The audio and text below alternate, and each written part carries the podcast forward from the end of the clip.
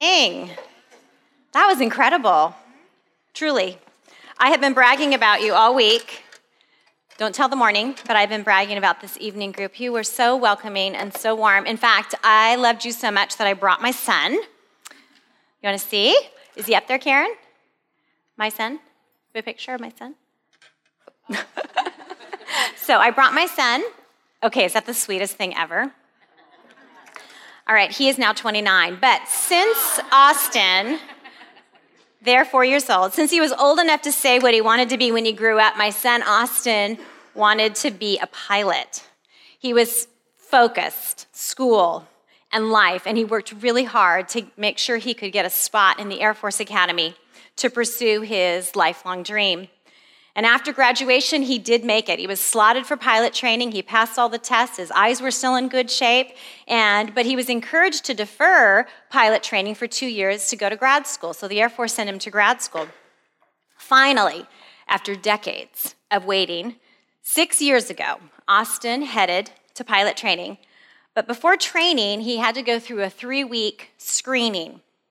The Air Force hires independent contractors to wash out those who cannot meet the mental and physical demands required to fly a plane without killing yourself or another or destroying their million dollar planes. So Austin had to pass a certain number of tests and then flights if his dream was going to be realized.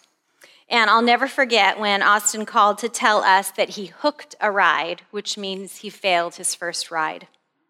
He failed his first of only three possible fails before he would wash out of pilot screening. His dream was definitely at stake, and his dream had become my dream, which often happens to those of us who are parents or aunties or mentors, right? His dream became mine. So Austin went on to tell us, though, in that phone conversation, how the Lord met him. He was discouraged, he was depressed, and he went down to the pilot lounge and there he ended up sitting with two other young men who had also hooked their first ride. They also happened to be believers. And so they began to talk, fighting a sense of hopelessness. They talked about their futures and their purpose. And together they came back to the reason for why they joined the Air Force to begin with, why they wanted to be pilots. And that was to glorify the Lord to proclaim and evidence the gospel, to be lights in the sky that we talked about last week. So hope renewed, their faith deepened as God met them the next morning while they decided to worship at a local church. And the sermon that day what you do doesn't define you, but whose you are. How powerful is that? So when dreams die, they do evidence the nature of our yes to God, don't they? how we handle the barren places of our life, our hopes unfulfilled, our longings that are not satisfied. Help us see the nature of our faith. Do we say yes to God alone? Or does it come with conditions? Expectations. If I say yes to you, God, I expect you to fulfill my dreams and or the dreams of those I love. It is in painful places when dreams are literally slipping through our fingers that our faith is shaken, and rightly so. For some, it is shaken and then deepened, but for others in our life, we've seen that their faith has been shaken by a loss, and they, and they have actually forsaken their faith. But as we saw this week, that was not Elizabeth. She waited for many decades to experience the most profound hope of any woman in her day, and that was to become a mother. And when we meet Elizabeth in Luke 1, that dream has died. The scriptures declare she is barren and advanced in years. No possibility. Although her greatest longing had not been satisfied, we see that Elizabeth continued to press into God. She was not wavering in her love for or her worship of God. No, her faith actually deepened. It's actually really stunning if we think about it. But what amazes me more about Elizabeth as I think about her life and reflect on her was not only did she not waver when she did not have the dream she wanted, but when she got the dream she wanted. Astoundingly, her dream is fulfilled, but both in barrenness and blessing, Elizabeth pressed into her God. Unfulfilled dreams, if we're honest, do impact our faith. but maybe fulfilled dreams impact it more. Once we get what we always wanted, our hearts may draw near to God in praise. But most of us begin, if we're honest, to press into the blessing and not the blesser. Are you like me? Our commitment to and our love for the worship of the Lord wanes. So I wondered six years ago what will happen to Austin and his friends if they get to realize their lifelong dream of becoming pilots? Will the worship and the passion that they found as they pressed into God and the potential loss of their dream, will it wane when they become pilots? When we get the career, when we get the title, when we get the husband, when we get the kids, when we get the home, when we get the health, whatever it is we're after, our passion for God, if we are honest, it cools, doesn't it? Until another longing comes our way, and that tends to fire it back up. If our relationship with God wanes when we don't get what we want, or when we do get what we want, we actually have the opportunity to see the true nature of our yes to God. Elizabeth's life is deeply impacted by a significant dream lost. And then, spectacularly, as you saw this week, unexpectedly, her dream comes true. Yet, neither in barrenness or blessing is she distanced from her God. Why? And I think in Luke 1, I believe we see why Elizabeth's faith never wavered by seeing the real nature of God's yes to her and Elizabeth's yes back to God. So if you're able, will you stand with me to read Luke 1 5 through 17? In the days of Herod, king of Judea, there was a priest named Zechariah of the division of Abijah, and he had a wife from the daughters of Aaron, and her name was Elizabeth. And they were both righteous before God, walking blamelessly in all the commandments and statutes of the Lord. But they had no child, because Elizabeth was barren, and both were advanced in years. Now, while he was serving as priest before God, when his division was on duty, according to the custom of the priesthood, he was chosen by lot to enter the temple of the Lord and burn incense. And the whole multitude of the people were praying outside at the hour of incense. And there appeared to him an angel of the Lord standing at the right side of the altar of incense. And Zechariah was troubled when he saw him, and fear fell upon him. But the angel said to him, Do not be afraid, Zechariah for your prayer has been heard, and your wife Elizabeth will bear you a son, and you shall call his name John. And you will have joy and gladness, and many will rejoice at his birth, for he will be great before the Lord. And he must not drink wine or strong drink, and he will be filled with the Holy Spirit even from his mother's womb. And he will turn many of the children of Israel to the Lord their God. And he will go before him in the spirit and power of Elijah to turn the hearts of the fathers of the children and the disobedient to the wisdom of the just, to make ready for the Lord a people prepared. Father, thank you for your holy word, purposed and planned even for this night here at River Park. With my sisters, Lord, we pray that we will have ears to hear and eyes to see what the Spirit would say for your glory, Lord, and for our joy. We pray in Jesus' name. Amen. So you can have a seat. So it's my prayer tonight that as we first look to Elizabeth's barrenness and then we look to her blessing, love will collide into our lives. As we discover Elizabeth's yes and God's uh, God's yes to Elizabeth and Elizabeth's yes in response are much greater than they first appear. So, first, we're going to look at her barrenness. Barren. Elizabeth is faithful. The scriptures declare that she is righteous before God, and that means she has a real love for God, a trust in his promises to send the Redeemer. We know from the very early parts of scripture that when God, in the Old Testament through the New Testament, declares anyone righteous, it is by grace through faith.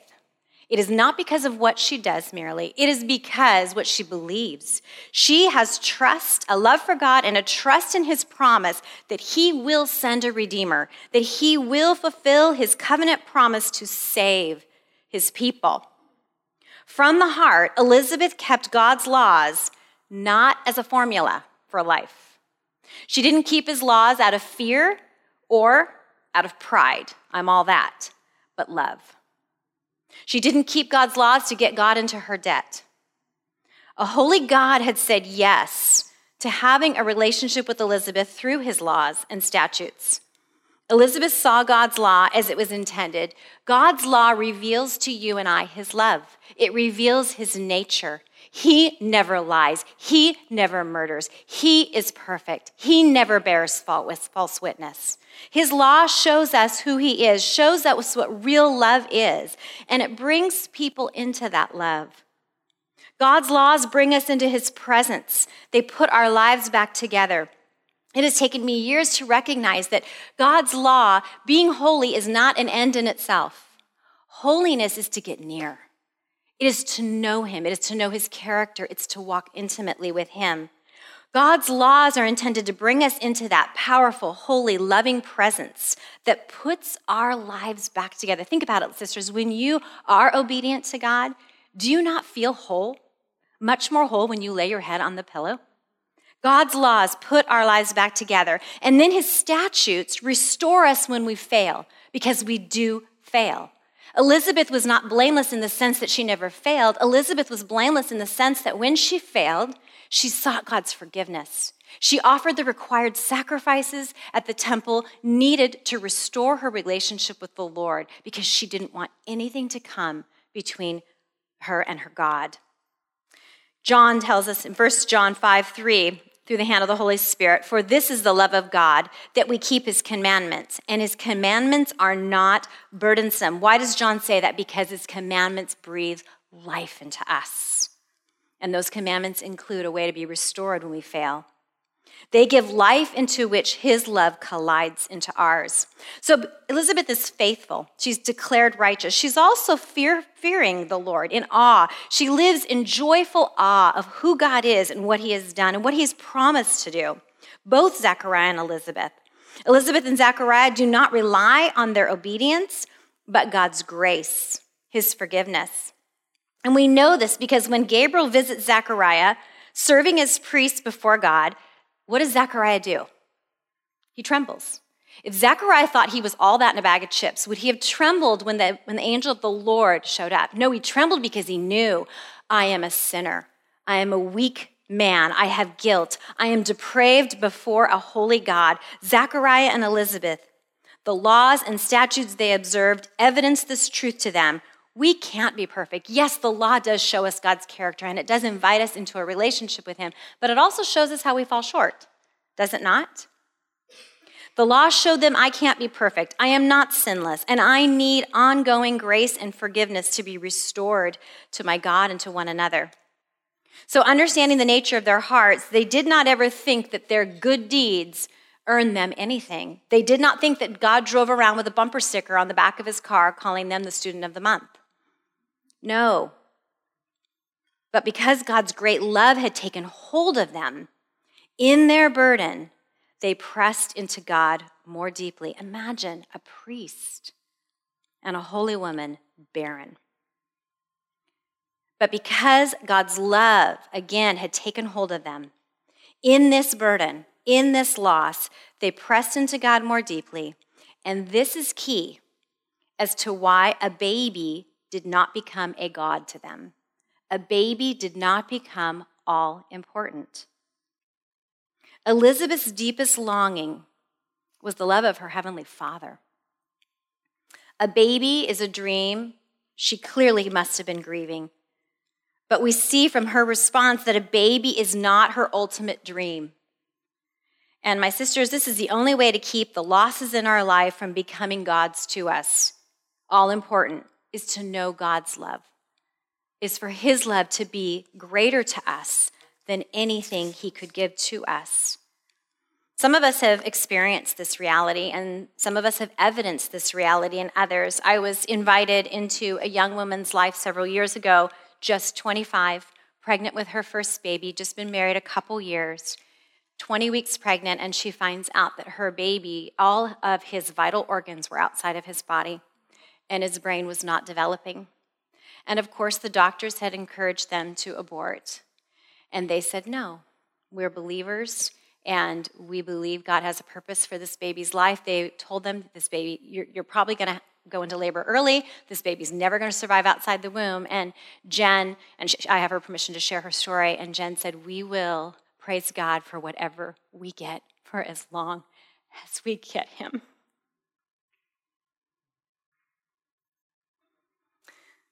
Holy ground to be invited to walk with her through that pregnancy. And when she went into labor, her husband called and said, Would you, would you come to the hospital? And I got to be there as she began the labor process to pray with her and to watch her praise her God. And after I left and the labor intensified, uh, Matt, her husband, shared with me that they needed to give her some sedation because it was such an intense labor. It was very early. She was only not even 30 weeks in the pregnancy, and it was a rough delivery. And under sedation, she's praising God for this baby, knowing what she would face. Blake lived 17 minutes. And when I was invited to the graveside for baby Blake, I will never forget what I watched. I don't know if I've ever seen a couple grieve so deeply, so loudly, so profoundly, and yet worship at the same time. It was so raw, so real, and so beautiful. They were grieving deeply but their greater love was their Father. And so they grieved with hope. When we experience barrenness, we press into whatever we believe will bring life. That's what Matt and Jen did in that moment at that graveside. As they wept, they pressed into what they believed would bring life and love into their life, and that was their Father, Heavenly Father. In our barrenness, we get to see what we trust in. What do we press into? Do we press into good deeds to try to get God into our debt? Do we press into people? Do we press into things? Do we press into information? Do we try to control? Do we escape? Those are our functional gods. Those are the things that we trust in. For many of us, our barrenness brought us to God. We found those things didn't work. Any of you with me? As I ran into so many, ran to so many things to try to fill the voids in my life, and nothing delivered, that barrenness, that hurt, that loss, that rejection was what brought me to God. We realize the ineffectiveness of everything else we've trusted in. We see that the object of our faith has not been able to deliver. But often, when our burden is lifted and our barrenness is replaced with blessing, we run back to where we once placed our faith. Somehow those things just creep right back into life.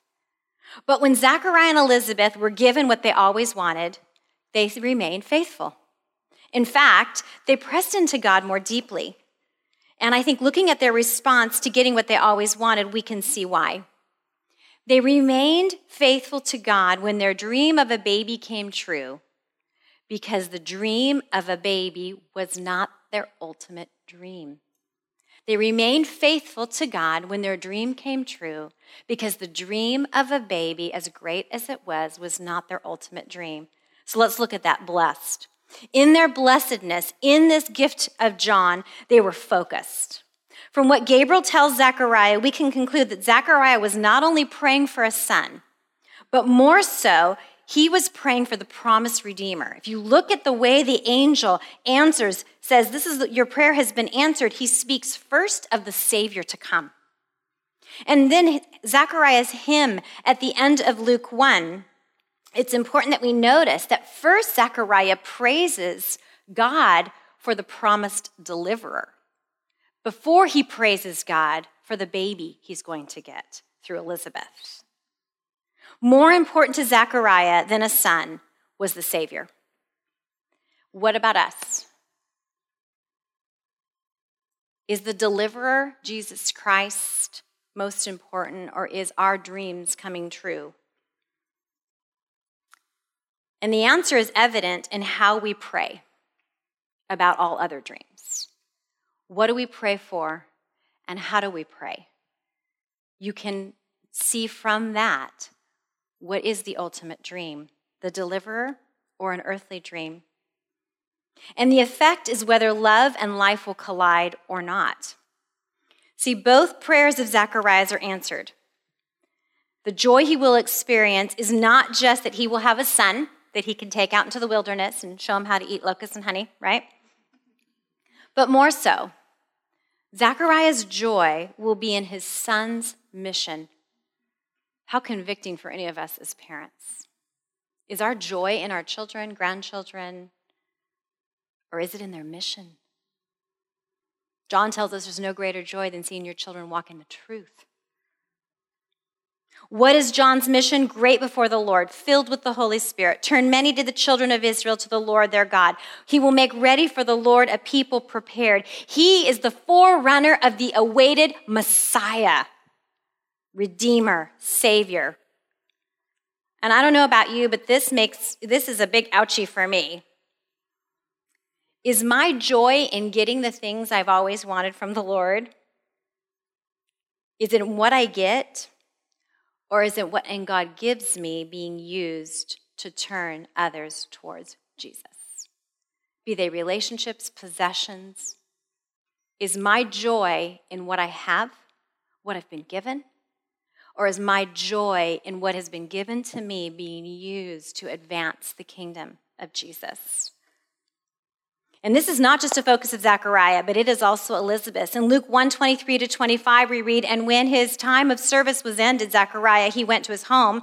After these days, his wife Elizabeth conceived, and for five months she kept herself hidden, saying, Thus the Lord has done for me in the days when he looked on me to take away my reproach among people.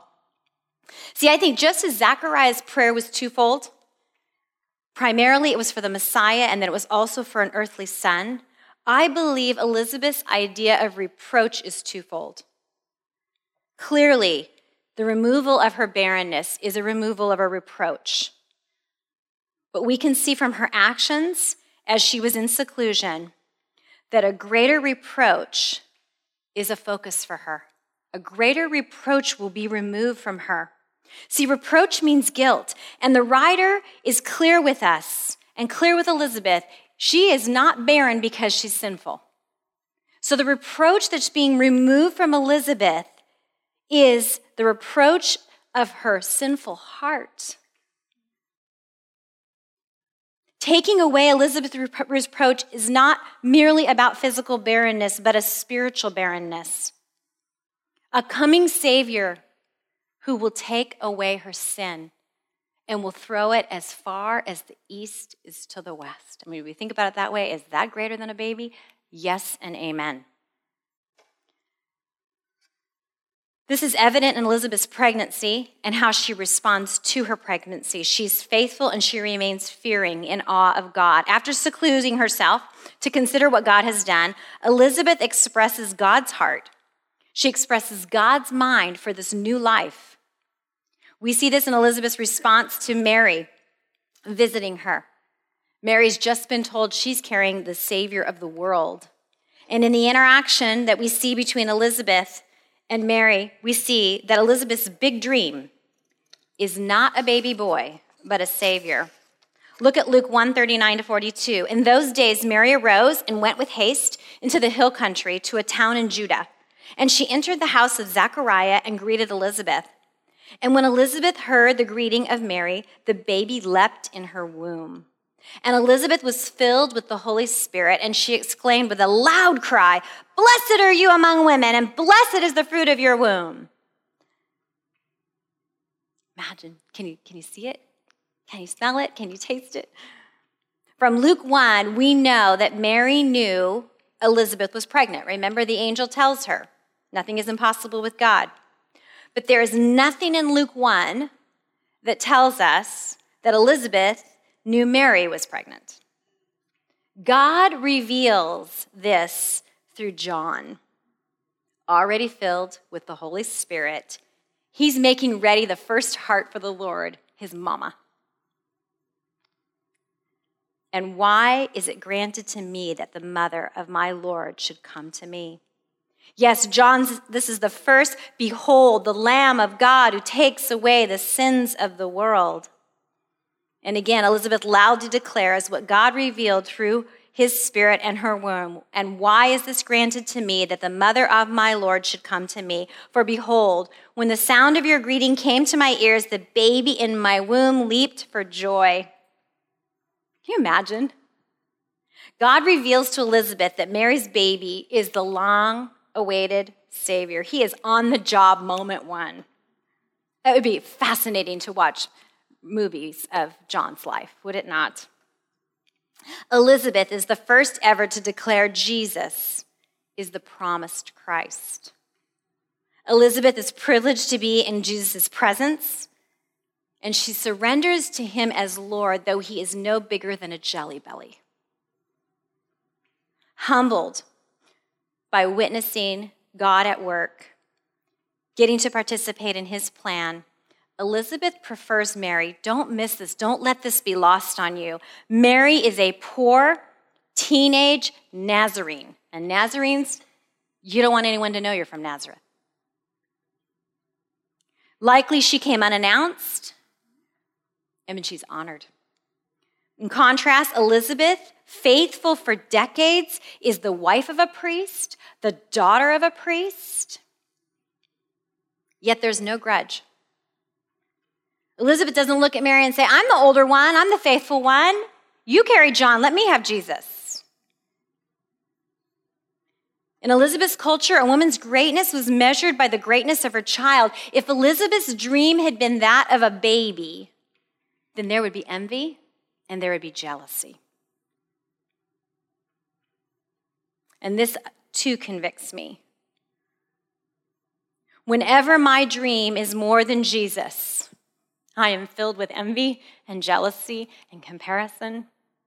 The unrest in my heart is ugly. In fact, I know when I feel that unrest in my heart that something has creeped in and become more important to me. And I take it out on others. John Piper writes Do you feel more loved? Do you feel loved by God because you believe He makes much of you? Or because you believe He frees you and empowers you to enjoy making much of Him. Is that Elizabeth? Oh Lord, be mercy to me, merciful to me, a sinner. Elizabeth is free to enjoy making much of the Lord. She knows she is more favored than she deserves. So she is free of envy. Don't miss that, my sisters. Don't miss that, Patty. Elizabeth is free to enjoy making much of the Lord because she knows she is more favored than she deserves. She is free of envy. Envy is entitlement. And what are we entitled to, my sisters? Death and judgment. Unfulfilled dreams do evidence the nature of our faith. And for many of us, it is, it is barrenness that brings us to God and causes us to press into God. I've heard many people say to me, and I have said it too, I wish I could be as close to God in times of blessing as I am in times of suffering. Somehow, in that midst of suffering, it feels like you're kind of hooked up to the Lord or the Holy Spirit like an IV. You know, you're just moment by moment, breath by breath.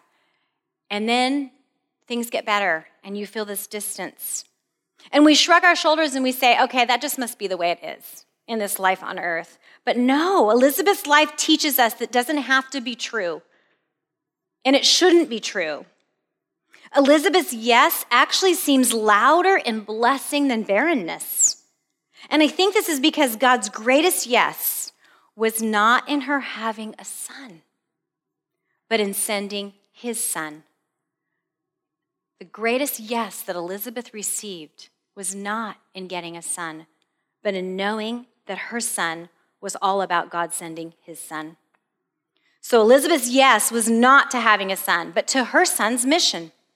Baby John, as cute as he could have been and as amazing as this blessing would have been, baby John could not take away her reproach of sin that is eternally devastating. But he would prepare the way for the one who would. Jesus. And this is key to her faithfulness in barrenness and blessing. Elizabeth helps us see that fearfulness and faithfulness in barrenness and blessing are dependent upon seeing what God sees. do we see what God sees? Do we see what Elizabeth knew? That God, as the psalmist writes, looks down from heaven on the children of man to see if there are any who understand, who seek after God. No, they have all fallen away. Together they have become corrupt. There is no one who does good, not even one. See, our greatest barrenness, my greatest barrenness, is not in what I don't have in this life. It's not in what you don't have in this life, and it may be great. There is probably significant loss in this room, ongoing suffering that is intense and impossible to humanly bear without the power of the Holy Spirit and the community of the saints. But it's still not the greatest barrenness of our life, whatever we face. It's not what we don't have, it's what we do have sin. For God to be able to look on you and me, we need Him to take away our reproach. He's holy, He's perfect, He cannot look on sin. Elizabeth knew this. She knew she needed a Savior. As A.W. Tozer writes, stop tinkering with your soul and look away to the perfect one. Elizabeth knew there was no tinkering of her soul that could fix it. She needed a perfect one. She knew she was hopeless and she was helpless without someone to live the life she cannot and then die the death she deserves. Because the wages of sin are death, and our righteousness are as filthy rags. Do we know this? Do I know this? Do you know this? Do we know that our true barrenness, our reproach, and our shame? Do we know that we are sinful? Do we know how capable of sin we are? Do we know that even when we don't sin, that is the grace of God holding us back? We think this world is evil. We don't have no idea what it could be if God was not restraining it through his spirit, through governments, through consciences.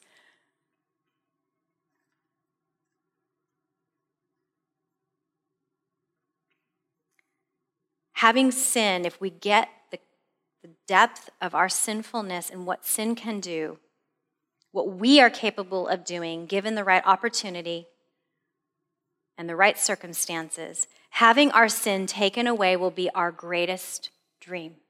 It will replace every dream. In fact, every other dream will pale in comparison. Our greatest longing to be fulfilled a cynic once said, When God wants to play a really rotten practical joke on you, he grants you your deepest wish. Why? Because they never satisfy, right? Tim Keller says, Jesus is not going to play the rotten practical joke of giving you your deepest wish until he has shown you that it was for him all along. God is not going to play the rotten practical joke of giving you your deepest wish until he has shown you that it was for him all along. See, to take away our reproach, our guilt, Jesus willingly became barren. He emptied himself of his heavenly glory to bear our sin, to die in the most shameful way, the most agonizing way. And still, the greatest terror was not the nails and the mocking and the spitting and the crown. It was his father turning his face. Why? Hebrews 12, 2 says, For the joy that was set before Jesus, he endured the cross, despising the shame, and is seated at the right hand of the throne of God. What is that joy? It's you and me. The joy of seeing us have our reproach removed. Isaiah tells us that it was God's pleasure to crush, God was pleased to crush his son, and that the son looked to see what we would become and was satisfied.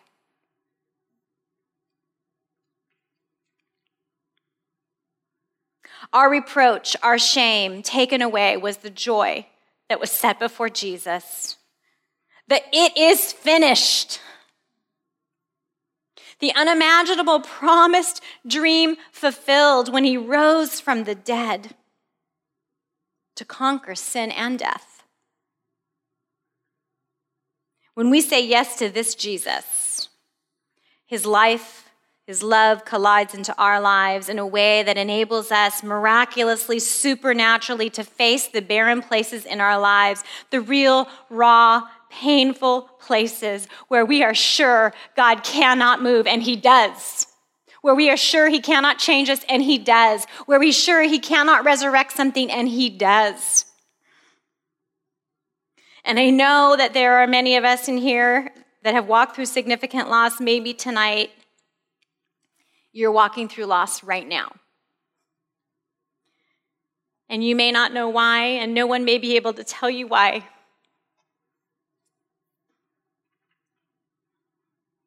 But we know that it is not because God doesn't love us. Do not believe that lie It comes from the pit and it smells like smoke. We are not being punished. If we have placed our faith in Christ, there is no wrath left. God is not angry with us. He has poured it all out on His Son. And so, whatever we face today, whatever loss, it is not because He's mad at us. And it's not because He doesn't love us. The cross evidences that Jesus that God loves us. He gave us his very best.